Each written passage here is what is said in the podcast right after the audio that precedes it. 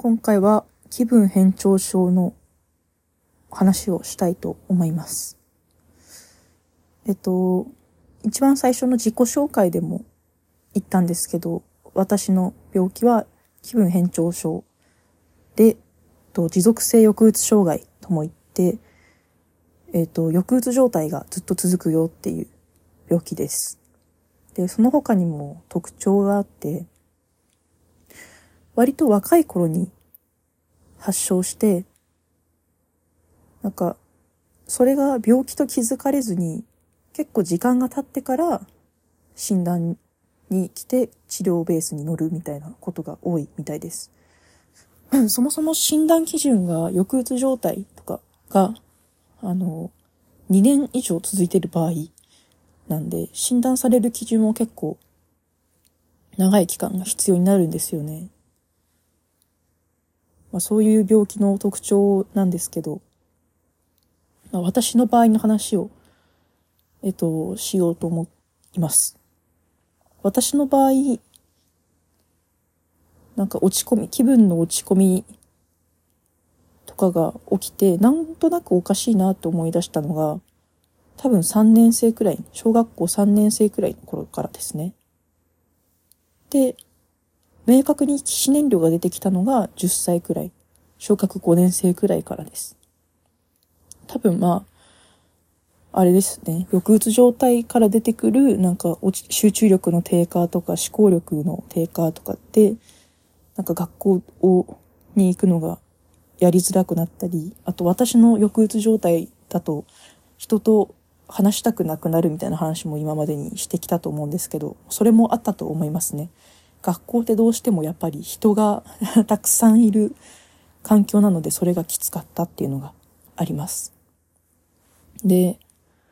私はそのきつさから結構やっぱり逃げたかったので、何度か不登校になりました。小学校、中学校、高校で、まあ、各1回ずつくらい、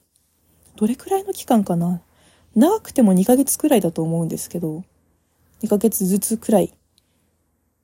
不登校になってましたね。でも、あの、一緒に暮らしてた母親があんまりそういう不登校とかを許すタイプじゃなかったので、結構あの、学校行きませんとか言うと、暴力とか振るわれて、なんか、それで家庭もあんまり安心できる場所じゃなくて、なんでしょうね。また抑うつに拍車がかかるみたいなことがあったのかなとも思いますね。なんか、なんかあれですよね。よく、その気分変調症の症状って、抑うつ状態が続くとは言うんですけど、うつ病と違って、周りがおかしいと気づくほど明確に動けなくなるみたいなことがないんですよね。うつ病のうつ状態って大うつって呼ばれるんですけど、やっぱ大ってつくほどなんで、本当に体が動きませんとか、飲食ができませんみたいな、もう生存を脅かすくらいのうつ状態なんですけど、気分変調症のうつ状態って、無理、本当に無理すれば日常生活を送れるし、本当に疲れるけど、見せないようにはまあできるっちゃできるみたいな。本当にグレーゾーンみたいな状態なんですよね。で、それで無理してやってると、どんどんひどくなっていくみたいな。で、自分でもおかしいなと思いながら、その周りも認めてくれないじゃないですか。私の場合、親が認めてくれなかったり、あと一回、小中の先生たちはほっといてくれたんですけど、高校の先生はそうはいかなくて、私の家にあの、突撃してきたことがあったんですよね。それでなんで学校来れないのかとか、いろいろ言われて、なんか私も、もうやけになってたんですけど、私その頃長いかった髪を自分でザンバラに切ったりして明らかにちょっと様子がおかしい状態だったと思うんですけど、もう何なのかと、どうしたのかみたいなことを言われて、いや私もわからないですと。助けてくれるなら助けてほしいです、みたいなことを言ったら、なんかそれは他力本願だよね、みたいなことをあの、高校の先生に言われて、ああ、もう、なんか、どうしようもないな、と思いましたね。なんか、助けはない、みたいな。助けはないし、なんか、やっぱ、私の状態って他人から見たら、甘えでしかないんだな、みたいな考えを深めました。で、まあ他人に認められないっていうのもきついし、なんか自分でこれって鬱じゃないかなって調べた時にも、やっぱり鬱状態ってもっと動けないよとかいう情報が出てくるので、あ、やっぱり病気じゃないのかと思って、あの自分の怠惰さに嫌気がさすみたいなこともありますよね。で、まあ大学、なんとかその私波があるので、なんかやれる時に、あの、勉強とか、あの、して、あの、高校も正直ちょっと留年しそうだったんですけど、なんとか、あの、巻き、あの、追いついて、卒業もできたし、大学進学もできたんですけど、この大学も3年生の前期だったかな？が、もう本当に学校行けなくなって、ボロボロになって、多分もうほぼ単位全部落としたくらいの勢いだったと思います。まあでも大学の場合は、あの、あれですよね。もう好きにしてくださいみたいな。単位自分で管理してください。もう先生たちは、あの、関与しませんよみたいな感じだったんで、休むだけで済んだんですけど。で、でもそれで、それ以外はちゃんと出席して4年で卒業できました。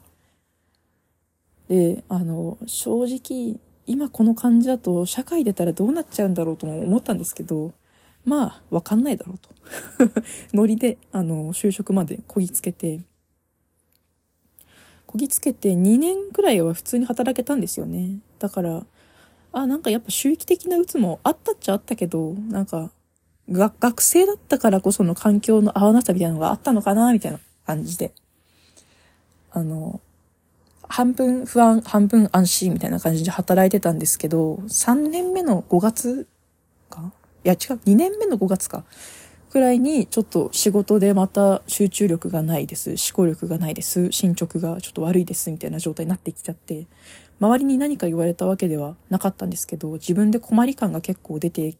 きて、プラス、なんか急になんか、騎士燃料がほんと爆発的に出た日があって、それがきっかけで、あの、精神科に診察、あの、初診の電話したら、奇跡的に次の週の、あの、予約を取れたので、初診の。これはもう、今行けっていうなんかタイミングなんだなと思って行きました。で、そしたら、なんか私のこんなの病気になるのかなって不安だったんですけど、自分の困ってることをこうメモに書いて、その昔の小中高くらいからのこととかも全部書いて、先生に見せたら、あ、これは、あの、気分変調症ですね。って言われて、やっと私は気分変調症っていう病気を知ったんですよね。なんかそこで言われなかったら本当に一生気づかなかったと思いますね。そういう病気があるんだっていうことも。で、気分変調症ですと言われて、もうそれでもあの抗うつ剤とかもらえるんですよね。で、飲みながら、あ、なんかちょっと良くなった気がすると思って1年くらい働いたんですけど、なんかまた5月に 調子が悪くなって、私にとってはもう5月ってもう魔の期間になっちゃいましたね。ちょっと怖いです。次の5月も。その5月に、あ、もう仕事できない。何にもできてない私と思って、あの、会社の方に休職の申し出をして、あの、主治医にも診断書をもらって、5ヶ月くらい休職して、あの、また復職して、今は働いてます。今はちょっと配置換えしてもらって、前よりはまあ、納期とかが、あの、あんまり厳しくない状態で働かせてもらってます。まあ、今日のまとめなんですけど、あの、気分変調症って自分でも他人も病気と認めづらい特徴が大いにあって、なんかこう、追い詰められることがちょっと多いかなと思うんですけど、とりあえず困り感があったら、自分の生活だったり、社会生活、仕事、学校、勉強とかで困り感があるなら、もう一旦病院行っちゃった方がいいですね。その病院も精神科ってあの、初診が本当に取りづらいっていう状態があって、あもうダメだと。あの、絶望して、本当にもう何してもおかしくない状態になってからだと初診取れないことがあるので、もう、あ、これ困ってるなっていう状態で、なんとかやれてるけど困ってるなっていう状態でも、病院行っちゃった方がいいなと、私は思いました。っていう なんか、ふわっとしたアドバイスみたいになっちゃいましたけど、私にとっての気分変調症の話は以上です。